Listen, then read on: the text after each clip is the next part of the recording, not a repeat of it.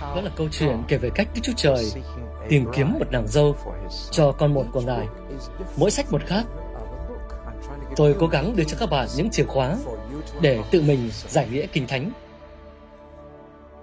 Giải nghĩa Kinh Thánh cùng David Paulson. Sáng thế ký phần 3 Tạo vật và tiến hóa Chúng ta đã đi đến chương 2 của sách Sáng Thế Ký và còn 48 chương nữa. Nên hãy xem xét chi tiết chương 2. Có một sự thay đổi triệt để trong phong cách, nội dung và trên hết là góc nhìn. Khi bạn đọc chương 1 và nhắm mắt lại, bạn cảm thấy mình đang trao liệm trên trái đất. Nhưng khi đọc chương 2 và nhắm mắt lại, bạn cảm thấy mình đang đứng vững trên mặt đất và nhìn quanh, chứ không còn nhìn xuống nữa. Bởi vì trong chương 2, con người đã trở thành trung tâm của bức tranh. Trong chương 1, Đức Chúa Trời là trung tâm và mọi thứ là từ góc nhìn của Ngài. Nhưng trong chương 2, con người bây giờ là trung tâm của bức tranh. Và con người bây giờ là một cá nhân. Trên thực tế, những thuật ngữ chung trong chương 1 mở đường cho những cái tên riêng trong chương 2. Trong chương 1, nhân loại chỉ đơn giản là người nam và người nữ. Trong chương 2, người nam và người nữ đã trở thành Adam và Eva, tức là hai cá nhân cụ thể. Chính Đức Chúa Trời giờ đây cũng có danh xưng trong chương 2. Trong chương 1, Ngài chỉ là Đức Chúa Trời mà thôi. Nhưng giờ đây, trong kinh thánh tiếng Anh, Ngài là Chúa Đức Chúa Trời. Và khi bạn đọc thấy từ Chúa viết hoa trong kinh thánh tiếng Anh, có nghĩa là trong tiếng Hebrew, chỗ đó có danh xưng của Ngài. Trong tiếng Hebrew, vì không có nguyên âm, nên danh của Ngài gồm bốn phụ âm G, H, V, H. Từ đó mà ra từ Jehovah. Nhưng uh, đó là một sự hiểu lầm, bởi vì G được phát âm giống như Y và V được phát âm giống như W.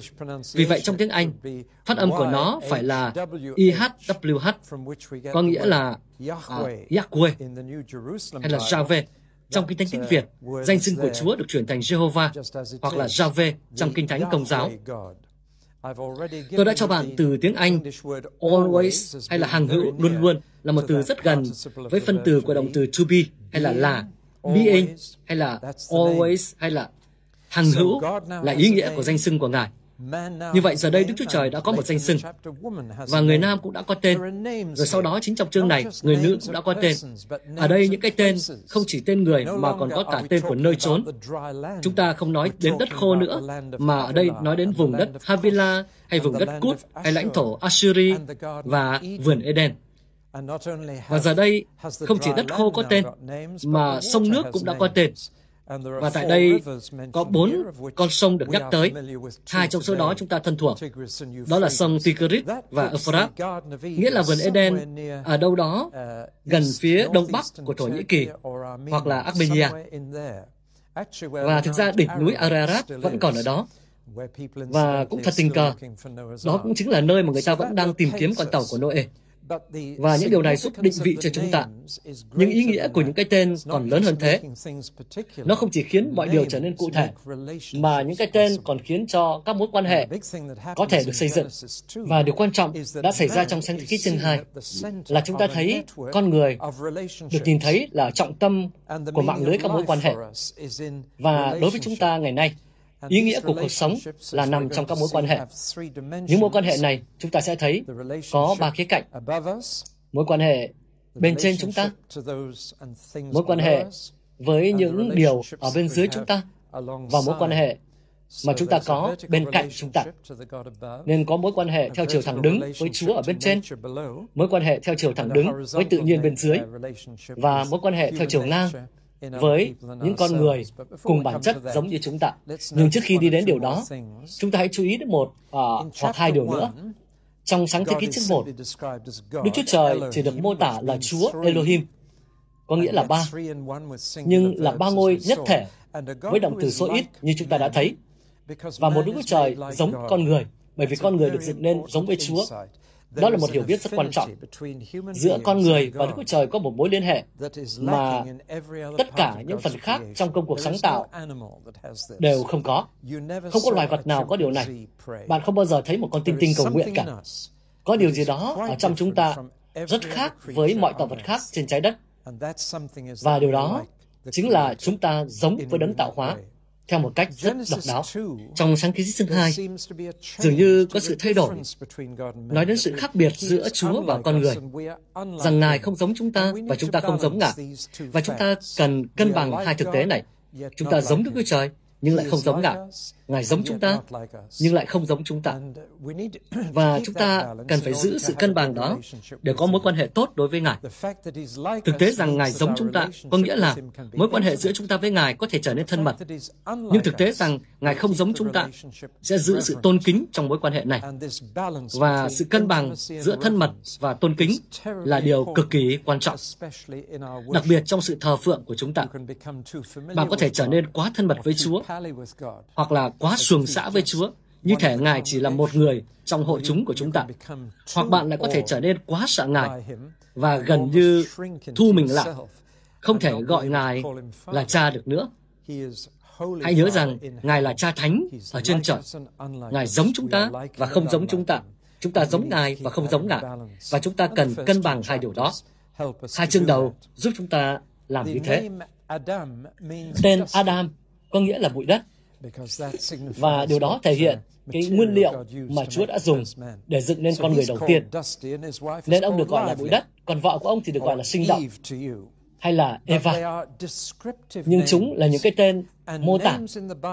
và những cái tên trong Kinh Thánh đều luôn có tính mô tả, thậm chí là tượng thanh, nghĩa là tên đó nghe giống âm thanh của sự vật giống như từ cuckoo, đó là một từ tượng thanh. Trên thực tế, khi con người đặt tên cho các loài động vật như lời Chúa dặn, thì con người đã dùng những cái sự mô tả của các loài động vật và điều đó trở thành tên của chúng. Những cái tên trong Kinh Thánh không chỉ có tính mô tả, chúng còn mang thẩm quyền. Nói cách khác, người đặt tên có thẩm quyền trên người nhận tên. Nên à, Adam đặt tên cho các loài động vật, thể hiện thẩm quyền của ông trên chúng. Và ông còn uh, đặt tên cho vợ mình nữa. Điều này vẫn được áp dụng cho các lễ cưới, khi người vợ trở nên mang tên của người chồng. Điều đó có ý nghĩa sâu sắc. Nên những cái tên là rất quan trọng. Và với sang thế ký chương 2, chúng ta gặp những cái tên hoặc loại này hay là loại khác. Giờ đây thì chúng ta hãy xét đến ba khía cạnh của các mối quan hệ của con người. Đầu tiên là mối quan hệ mà chúng ta có với các tạo vật khác mà Chúa đã tạo dựng nên. Và đây là mối quan hệ khuất phục. Chúa ban cho chúng ta các loài động vật để phục vụ chúng ta. Không có nghĩa là chúng ta được phép tàn nhẫn hay là được phép uh, xóa sổ chúng, khiến chúng bị tuyệt chủng. Nhưng dù sao thì rõ ràng là động vật ở thang giá trị thấp hơn con người. Điều đó rất quan trọng đặc biệt trong thời đại ngày nay, khi mà con người lẫn lộn hoàn toàn. Tôi nhớ là mình đã thấy mấy người nữ tại Úc biểu tình tuần hành chống lại việc giết hại cẩu con. Và tôi biết là chính những người phụ nữ đó sẽ không ngại nạo phá thai. Chúng ta đang sống trong một thế giới điên rồ. Khi một con hải cầu con được coi là có giá dù đã sẵn sàng hy sinh 2.000 con lợn để mang đến sự tỉnh táo cho một con người và phục hồi anh ta về với gia đình. Chúng ta cần có sự cân đối. Không có nghĩa là chúng ta phải đối xử với động vật như thể chúng không có cảm xúc. Nhưng rõ ràng là có thăng giá trị và các tạo vật được đặt dưới con người và để phục vụ con người. Sau này chúng ta sẽ thấy rằng sau cơn nước lụt, để cung cấp thức ăn cho con người, Chúa đã xóa bỏ chế độ ăn chay của tạo vật sau cơn nước lụt. Uh, Bạn nhớ rằng trong sáng thế ký chương 1 và chương 2, Chúa đã cho con người chế độ ăn giống như là ăn chay vậy, uh, chỉ ăn hoa quả và hạt, và tạo nên động vật uh, là loài ăn cỏ, chứ không phải là loài ăn thịt. Đó cũng là một điều quan trọng. Và như vậy, liên quan với tự nhiên bên dưới chúng ta, chúng ta cần có quyền thống trị trên tự nhiên và cai trị tự nhiên, và vì vậy tác động tới tự nhiên. Chúng ta cần nuôi dưỡng tự nhiên và kiểm soát nó. Thật thú vị là con người cần một môi trường vừa tiện dụng, vừa thẩm mỹ, vừa ích lợi và vừa đẹp. Và Chúa không đặt con người vào trong hoang mạc. Ngài đã trồng một khu vườn cho con người. Nó vừa có giá trị thẩm mỹ, vừa tiện dụng, khá giống với những khu vườn thôn quê tại Anh Quốc, đan xen hoa cỏ và khoai tây. Cả vẻ đẹp và sự ích lợi gắn liền với nhau. Con người không chỉ cần sự tiện dụng, anh ta không chỉ cần đồ ăn, anh ta cần vẻ đẹp quanh mình. Vì trong anh ta có yếu tố trân trọng vẻ đẹp. Tôi chẳng bao giờ nhìn thấy một con chó lặng ngắm hoàng hôn và nói rằng, ôi thật tuyệt biết bao. Trong chúng ta có yếu tố giống với Chúa. Chúng ta không chỉ cần sự tồn tại đơn thuần, chúng ta cần trân trọng và tận hưởng sự vật chứ không chỉ là để tồn tại. Rồi mối quan hệ thứ hai mà chúng ta có là với Chúa ở bên trên chúng ta. Và hai cái cây trong vườn là rất quan trọng. Một cây khiến bạn sống lâu hơn và một cây khiến bạn sống ít đi. Hai cây đó chẳng phải là cây thần kỳ, tôi sẽ gọi chúng là những cây bí tích. Chúa có thể chỉ định những kênh vật chất để truyền đạt những phúc hạnh hoặc sự rủa xả về thuộc linh với chúng ta. Thế nên dùng bánh và nước không đúng cách trong tiệc thánh có thể khiến bạn ốm, thậm chí là thiệt mạng.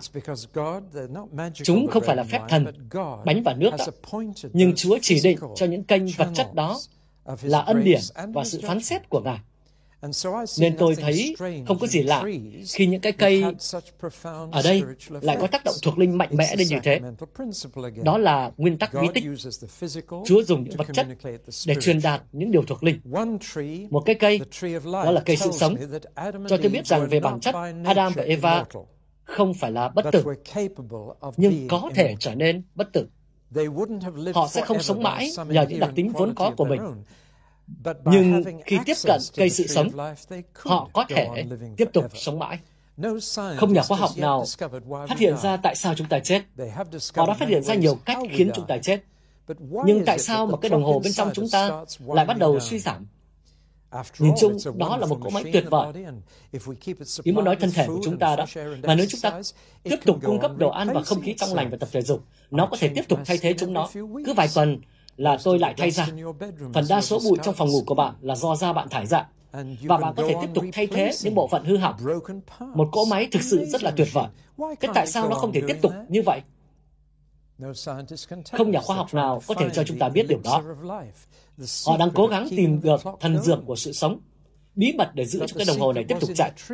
Nhưng bí mật là ở cái cây sự sống. Và Chúa cho con người có thể tiếp tục sống mãi Ngài đặt cây đó trong vườn cho con người. Nên con người vốn không bất tử, nhưng có thể bất tử khi liên tục nhận nguồn sự sống từ Chúa. Còn cái cây kia, tuy nhiên, lại là một cái cây đầy ý nghĩa. Khi bạn đọc từ hiểu biết, hãy thay nó bằng từ kinh nghiệm. Vì trong Kinh Thánh, sự hiểu biết là kinh nghiệm cá nhân. Adam biết Eva và bà thụ thai rồi sinh một con trai. Trong Kinh Thánh, sự hiểu biết là như vậy. Nó là một kinh nghiệm cá nhân của ai đó, hoặc điều gì đó, là biết. Và Chúa phán, ta không muốn con biết điều thiện và điều ác. Hoặc nói một cách đơn giản, ta muốn con giữ sự ngây thơ của mình. Bi kịch là ở mỗi người trong chúng ta đã mất đi sự ngây thơ của mình theo cách này hay cách khác. Khi bạn đã là một điều sai trái, bạn sẽ không bao giờ còn như cũ nữa. Bạn có thể được tha thứ, nhưng bạn đã mất đi sự ngây thơ của mình. Thật tệ hại là khi mất điều đó, bởi vì hạnh phúc thuộc về sự ngây thơ. Thế nên Phaolô mới nói, với những điều ác, tôi thả ngây thơ như con trẻ, Ngây thơ là hạnh phúc. Và Đức Chúa Trời muốn Adam và Eva giữ sự ngây thơ của mình. Vậy tại sao Ngài lại đặt một cây như vậy ở trong tầm với của họ? Đó là cách để Ngài nói rằng ta giữ thẩm quyền đạo đức trên con. Nói cách khác, con không tự mình quyết định đúng hay sai. Con hãy tin cậy ta rằng ta sẽ cho con biết điều đúng điều sai. Và tất nhiên là bậc phụ huynh nào cũng hy vọng các con cái mình làm như vậy. Bạn hy vọng rằng con cái của mình sẽ không phải vất vả trải nghiệm rồi mới biết điều gì xấu với chúng. Bạn hy vọng rằng chúng sẽ tin cậy bạn và tránh xa điều xấu, nhưng đó là thẩm quyền làm cha mẹ của bạn. Và Chúa đang nói với nhân loại mà Ngài đã sáng tạo, con không phải là chủ của đất, mà con chỉ là người tá điển. Ta là chủ đất, và ta giữ quyền bảo con làm điều gì là tốt, điều gì là không. Cái khó là phần đa chúng ta, thực ra là tất cả chúng ta, theo cách này cách khác, chúng ta đã không nghe theo lời chỉ bảo. Chúng ta cố gắng tự thử nghiệm xem điều đó tốt hay xấu. Kết quả là bạn đánh mất sự ngây thơ của mình. Bạn sẽ không bao giờ được như cũ nữa. Thật là bi thảm. Nhưng ý nghĩa của cái cây này là như vậy. Nó nói rằng, con vẫn kết nối với ta như là thẩm quyền đạo đức trên cọn. Ta vẫn là người quyết định điều gì là tốt, điều gì là xấu đối với cọn. Rồi mối quan hệ à, bên cạnh, con người không chỉ cần kết nối với những điều bên dưới anh ta và đấng ở trên anh ta. Anh ta còn cần ai đó ở bên cạnh mình nữa. Chúng ta cần mối quan hệ theo chiều ngang. Thật buồn khi thấy một người lớn tuổi đã về hưu chỉ kết nối với một con mèo. Ở đây có điều gì đó không phải là nhân tính trọn vẹn. Bạn hiểu tôi chưa? Chúng ta cũng không trọn vẹn về nhân tính nếu chúng ta chỉ kết nối với Chúa mà không kết nối với những người khác. Chúng ta cần mạng lưới này. Tôi rất thích cái từ shalom. Tôi luôn ký chữ đó trong các sách. Sau đó mới ký tên. Shalom là một từ rất đẹp. Nó có nghĩa là hòa hợp. Hòa hợp với chính mình. Hòa hợp với Chúa. Hòa hợp với những người khác. Và hòa hợp với tự nhiên. Chẳng có gì tốt hơn mà bạn có thể mong cho ai đó, đúng không? Shalom. Hòa hợp với bản thân, với người khác và với tự nhiên. Ở đây, trong sáng ký chương 2, chúng ta có một bức tranh về sự hòa hợp đó. Và Chúa cảnh báo Adam rằng khi phá vỡ sự hòa hợp đó, con sẽ phải chết. Không nhất thiết ngay lập tức, nhưng cái đồng hồ sẽ bắt đầu suy giảm. Lý do khiến Chúa nói như vậy rất đơn giản. Nó dường như là một sự hình phạt nặng cho một tội nhỏ. Nhưng Chúa đang nói rằng, khi con đã kinh nghiệm cái ác, thì ta phải hạn chế số thời gian còn lại của con ở trên đất. Nếu không thì cái ác sẽ tồn tại đời đời. Bây giờ bạn có thể hiểu ý nghĩa của điều đó đúng không? Rằng nếu Chúa cho những con người nổi loạn sống mãi, thì họ sẽ hủy hoại vũ trụ của Ngài mãi mãi. Cho nên, Ngài phải đặt một giới hạn, thời gian trên những người không chấp nhận thẩm quyền đạo đức của Ngài. Con người cần mối quan hệ theo chiều ngang này, một người bạn đồng hành thích hợp. Và dù một con thú cưng có ý nghĩa thế nào đi nữa, một con chó hay một con mèo hay con chim không bao giờ có thể thay thế được tình bạn cá nhân với những người khác. Và trong sáng thế ký chương 1, người nam và người nữ có giá trị ngang nhau. Và sau đó, chúng ta sẽ thấy họ đã sa đọa và có số phận giống nhau. Đừng nhầm lẫn, khẳng định đầu tiên về người nam và người nữ trong Kinh Thánh đó là họ đều bình đẳng theo hình ảnh của Đức Chúa Trời. Nhưng trong sáng thế chương 2, chức năng của họ là khác nhau. Và chúng ta lưu ý đến bốn điều là bốn điều đều được nhắc lại ở trong Tân ước. Điều thứ nhất, người nữ được tạo nên từ người nam. Vì vậy, con người của bà từ ông mà ra. Hai là, người nữ được tạo nên sau người nam. Vì vậy, người nam chịu trách nhiệm của con đầu lòng.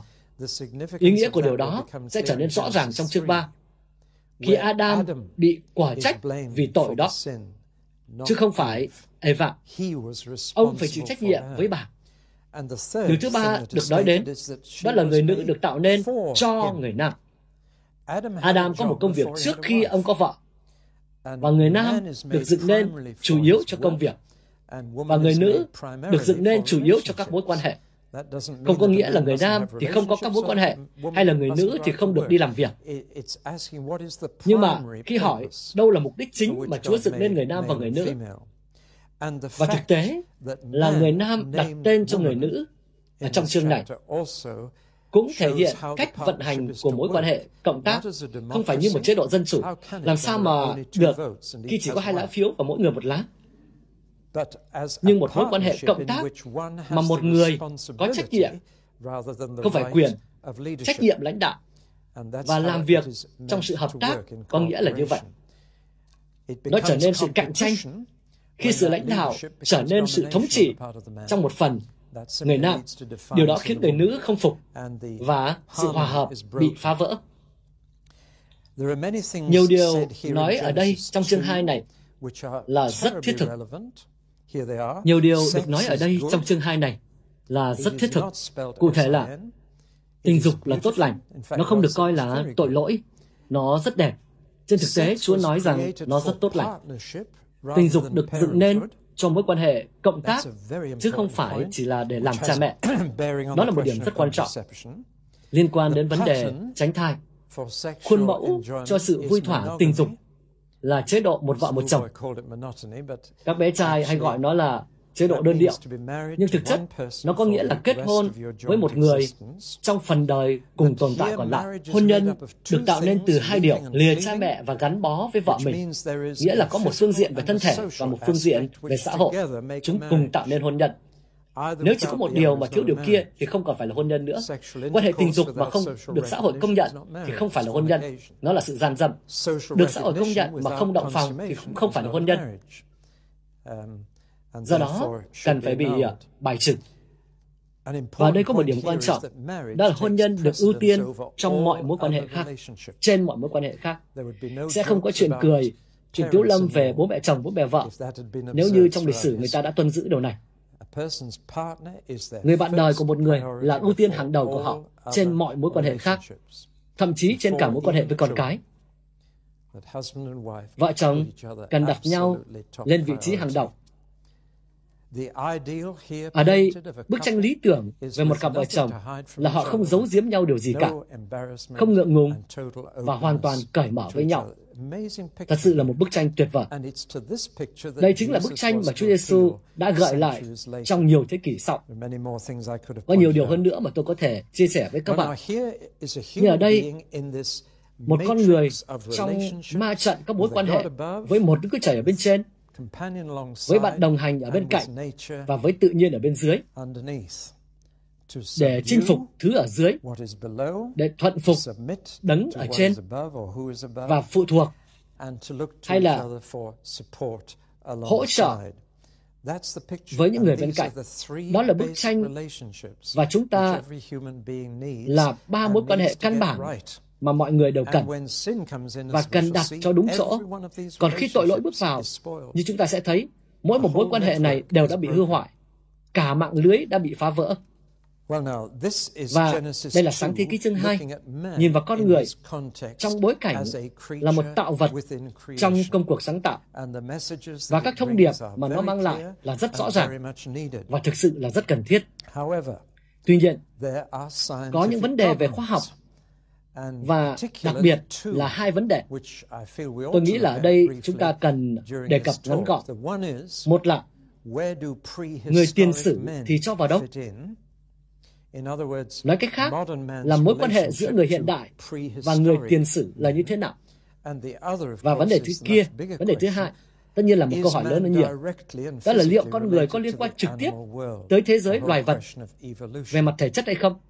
Tức là toàn bộ câu hỏi về thuyết tiến hóa đó.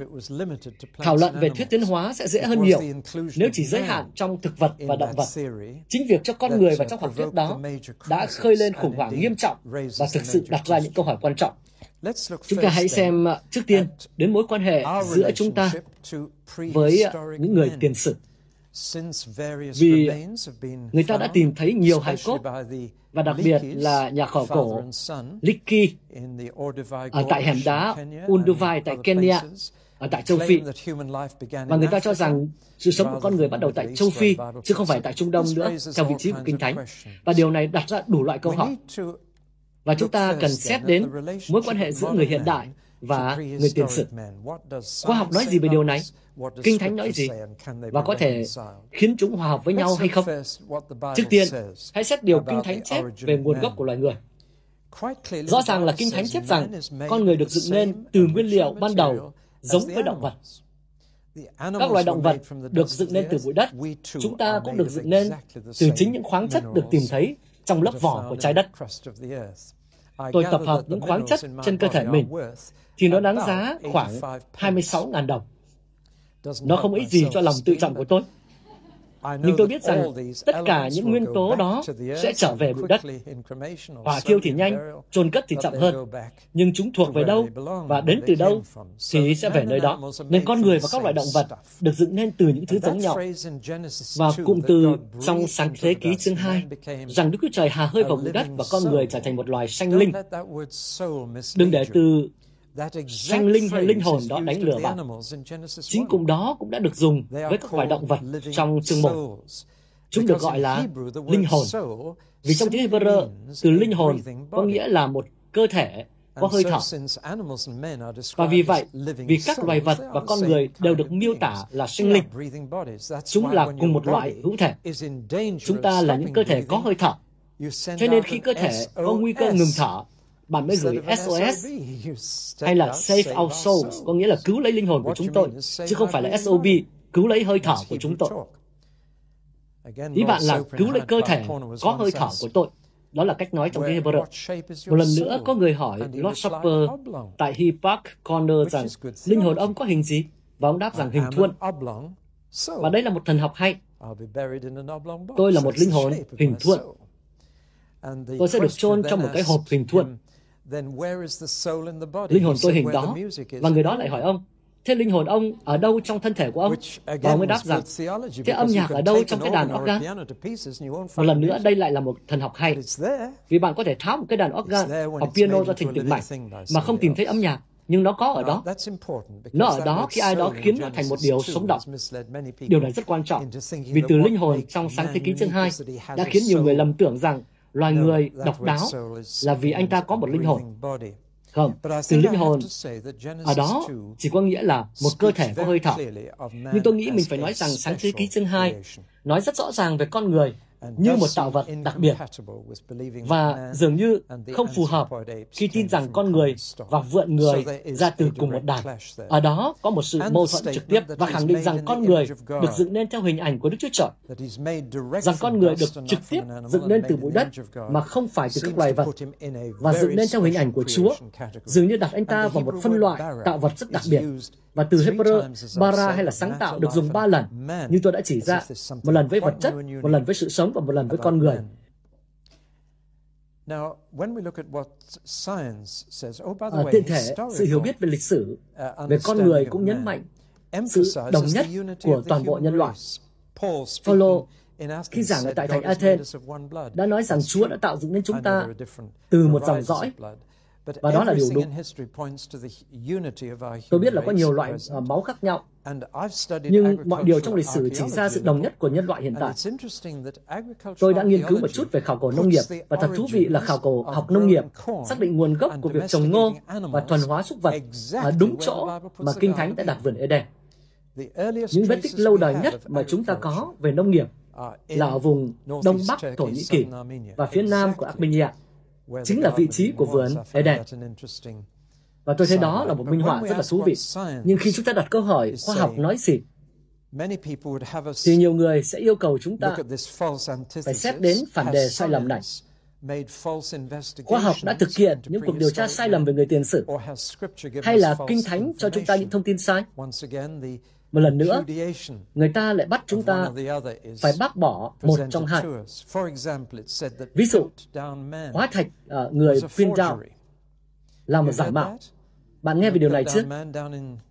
Hóa thạch người Pindao ở Sussex, Anh. Người ta đã phát hiện ra là nó là hàm của một con lợn. Và nhiều cơ đốc nhân đã tung hoa ăn mừng về chuyện này, gieo hò Hallelujah và nói rằng, đấy nhé, khoa học sai rồi. Nhưng chúng ta phải thành thật và xem ai là người phát hiện ra rằng Pindao là giả mạo. Không phải là cơ đốc nhân phát hiện ra điều đó. Khoa học đã phát hiện ra rằng nó giả mạo. Bạn không thể kết luận hai chiều thế được. Bạn không thể nói rằng khoa học sai vì hóa thạch Pindao là đồ giả khi chính khoa học đã phát hiện ra nó là đồ giả. Chúng ta phải thành thật về tất cả những điều này. Và rõ ràng là khoa học đã tìm ra những hài cốt nhìn rất giống chúng ta một số các thuật ngữ khác. Tôi có viết một số ở đây. Đây rồi. Người Ninterdan, người Bắc Kinh, người Vượn, người Java, người Úc, rồi uh, người Licky được cho rằng có tới uh, liên đại 4 triệu năm trước và được tìm thấy tại uh, châu Phi. Và giờ người ta gần như chấp nhận rằng nguồn gốc của loài người được tìm thấy tại châu Phi, chứ không phải ở tại Trung Đông. Và niên đại của chúng rất là thú vị. Người ta nói rằng người tinh khôn Homo sapiens có niên đại khoảng 30.000 năm. Người Neanderthal 40 đến 150.000 năm. Swanscombe 200.000 năm. Erectus tức là người Trung Quốc và Java 300.000 năm, người Úc 500.000 năm và giờ là người châu Phi 2 triệu 500.000, 3 triệu, 4 triệu. Chúng ta nói gì về tất cả những điều này? Điều đầu tiên mà chúng ta cần nói cách mạnh mẽ là người ta chưa tìm được cái gì nửa người, nửa vượng. Có những hài cốt của người tiền sử, nhưng không có cái nào người nửa nọ nửa kia.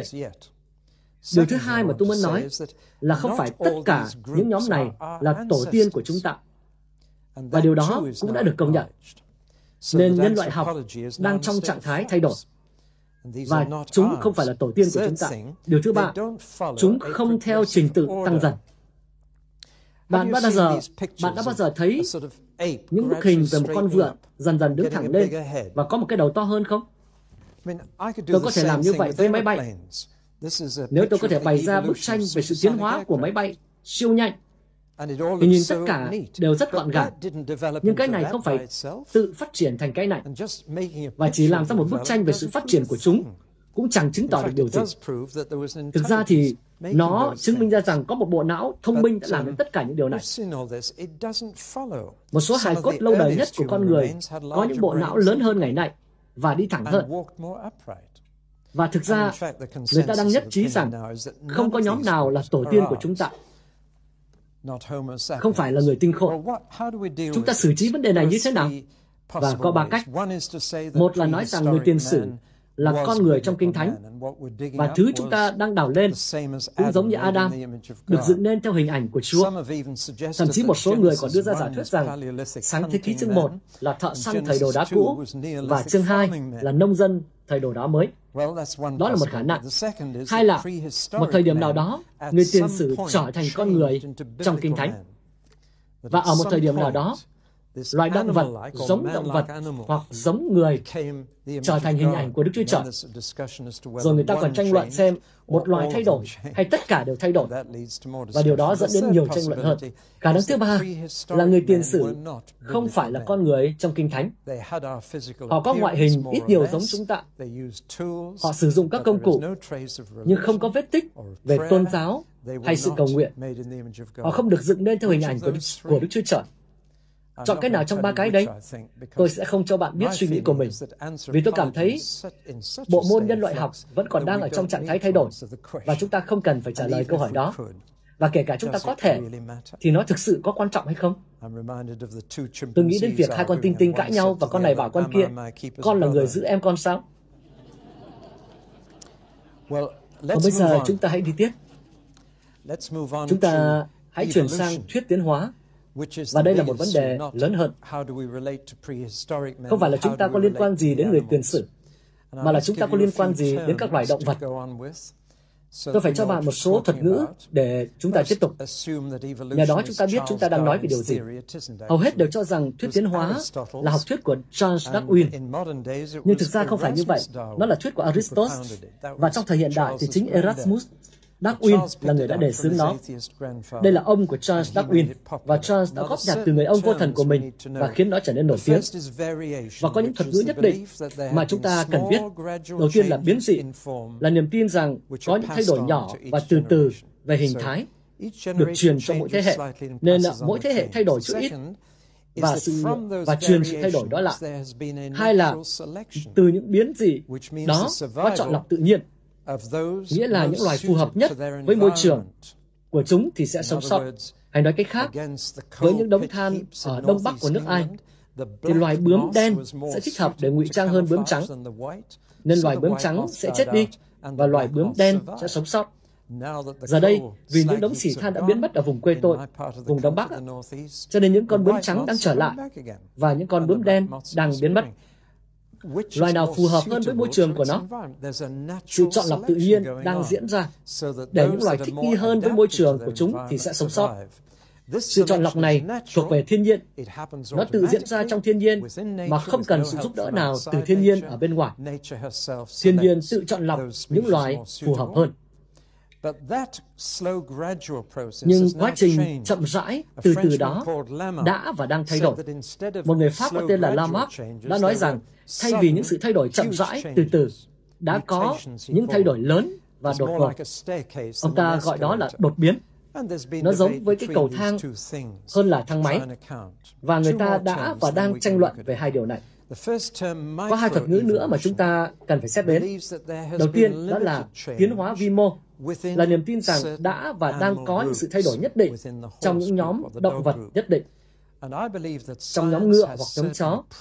Và tôi tin rằng khoa học chắc chắn đã chứng minh về tiến hóa vi mô. Nhưng tiến hóa vĩ mô là niềm tin rằng mọi loài động vật xuất phát từ cùng một nguồn gốc và tất cả đều liên quan đến nhau, rồi đều bắt nguồn từ cùng một dạng sự sống đơn giản và phát triển thành một sinh vật ngày càng phức tạp hơn. Một từ khác mà tôi muốn giới thiệu với các bạn và cực kỳ quan trọng đối với tôi, đó là từ đấu tranh. Hãy tin vào điều này. Cái từ đấu tranh có nghĩa là sự sống còn, sự sống sót của loài phù hợp nhất. Và đó là một khái niệm gây nhiều đau khổ nhất trong thế kỷ 20 khiến con người đau khổ hơn hầu hết mọi tư tưởng khác. Lát nữa tôi sẽ cho bạn biết tại sao. Tôi sẽ không bảo vệ cho quan điểm ủng hộ hay chống lại tiến hóa, ngoài việc chỉ ra rằng nó vẫn là một học thuyết. Nó chưa được chứng minh và trên thực tế, chúng ta càng có nhiều bằng chứng từ sự sống hóa thạch, thì nó càng có vẻ không phải là một học thuyết thỏa đáng về cách xuất hiện của các dạng sự sống khác nhau. Ví dụ, bằng chứng hóa thạch của hầu hết các nhóm khác nhau xuất hiện cùng lúc khá nhanh trong kỷ Cambrian. Chúng không dần xuất hiện theo thời kỳ. Chúng xuất hiện gần như đồng thời. Hai là những dạng phức tạp của sự sống và những dạng đơn giản của sự sống xuất hiện cùng nhau. Không có một chuỗi từ đơn giản đến phức tạp. Ba là có rất ít những hóa thạch trung gian như cầu nối giữa loài này với loài kia. Tiếp theo, tất cả sự sống, ngay từ đầu, đều rất phức tạp. Nó luôn có ADN ở trong nó. Tiếp nữa, đột biến hay là những thay đổi đột ngột thường là biến dạng và khiến các sinh vật chết đi. Tiếp nữa, việc phối giống giữa các loài khác nhau thường dẫn đến bất khả năng sinh sản. Và tôi có thể tiếp tục như vậy. Trên hết, những thống kê không cho phép điều này xảy ra. Không có đủ thời gian, nên mới có một thuyết mới là sự sống bắt đầu từ một hành tinh khác, lơ lửng trong không trung và rơi xuống đây. Ở đây thực sự không có đủ về thời gian, về mặt thống kê, cho tất cả những loài này phát triển. Tôi muốn chuyển sang một điều khá khác. Tác động của học thuyết này trên loài người. Học thuyết này không chỉ khiến chúng ta thêm kiêu ngạo khi nghĩ rằng mình đã đi được xa đến nỗi cứ tiến hóa lên, lên và lên và lên, và tiếp và tiếp và tiếp và tiếp, như một uh, vị thủ tướng Anh đã nói như vậy. Uh, tất nhiên còn tốt hơn là quay trở về với điều cân bằng. Nhưng tôi muốn cho bạn thấy là điều gì đã xảy ra với cái từ đấu tranh này. Bạn tìm thấy nó trong chủ nghĩa tư bản Hoa Kỳ. Những người như Rockefeller đã nói rằng kinh doanh là sự sống còn của kẻ phù hợp nhất. Và điều đó dẫn đến những đau khổ khôn xiết. Bạn tìm thấy nó trong chủ nghĩa phát xít. Cuốn sách của Adolf Hitler gọi là cuộc đấu tranh của tội. Và ông ta tin vào sự sống, sự sống sót, sự tồn tại của những giống loài phù hợp nhất. Và giống loài phù hợp nhất là chủng tộc người Aryan ở Đức, và nhất định không phải là người Do Thái rồi. Bạn sẽ tìm thấy nó trong chủ nghĩa cộng sản.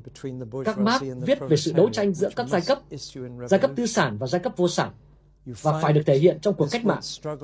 Bạn sẽ tìm thấy nó từ đấu tranh này trong những ngày đầu của chủ nghĩa thực dân, khi con người bị xóa sổ nhân danh sự tiến bộ và tôi dám nói rằng tư tưởng này, sự sống còn của kẻ phù hợp nhất khi áp dụng với con người đã gây ra nhiều đau khổ hơn bất kỳ một tư tưởng nào khác.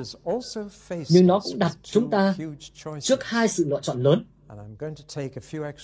Và tôi sẽ dành ít phút trong bài nói chuyện này để nói với, với các bạn về hai sự lựa chọn này.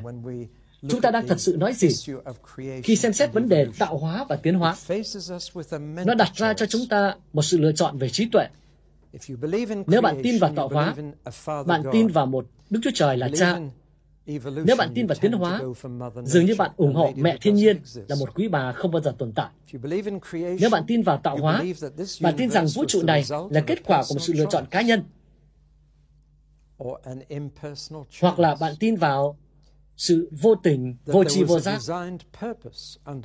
rằng có một mục đích được định sẵn theo tạo hóa. Nhưng theo tiến hóa thì chỉ là một kiểu mẫu ngẫu nhiên. Với tạo hóa, vũ trụ là một tác phẩm siêu nhiên. Còn theo tiến hóa thì nó chỉ là một quá trình tự nhiên.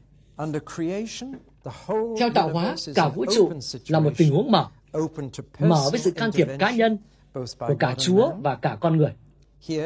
Với tiến hóa, chúng ta có tự nhiên như một hệ thống khép kín, tự vận hành. Với tạo hóa, chúng ta có khái niệm về đấng quan phòng, rằng Đức Chúa Trời quan tâm đến sự sáng tạo của Ngài, chu cấp cho nó và canh chừng nó. Còn ở bên tiến hóa, chúng ta chỉ có sự trùng hợp. Khi bất cứ điều gì tốt xảy ra, nó cũng chỉ đơn thuần là sự ngẫu nhiên. Ở bên này chúng ta có đức tin dựa trên thực tế, ở bên kia là đức tin dựa trên sự tưởng tượng vì nó đơn giản chỉ là một học thuyết. Ở bên này, Chúa được tự do dựng nên điều gì đó và dựng nên con người theo hình ảnh của Ngài. Ở bên kia, con người được tự do để tạo ra thần thánh theo bất kỳ hình tượng nào mà anh ta chọn theo trí tưởng tượng của mình. Đó là kiểu khác biệt trí tuệ khi nghĩ đến tạo hóa và tiến hóa. Nhưng khi nhìn xa hơn, chúng ta thấy đằng sau nó là một sự lựa chọn về đạo đức nữa.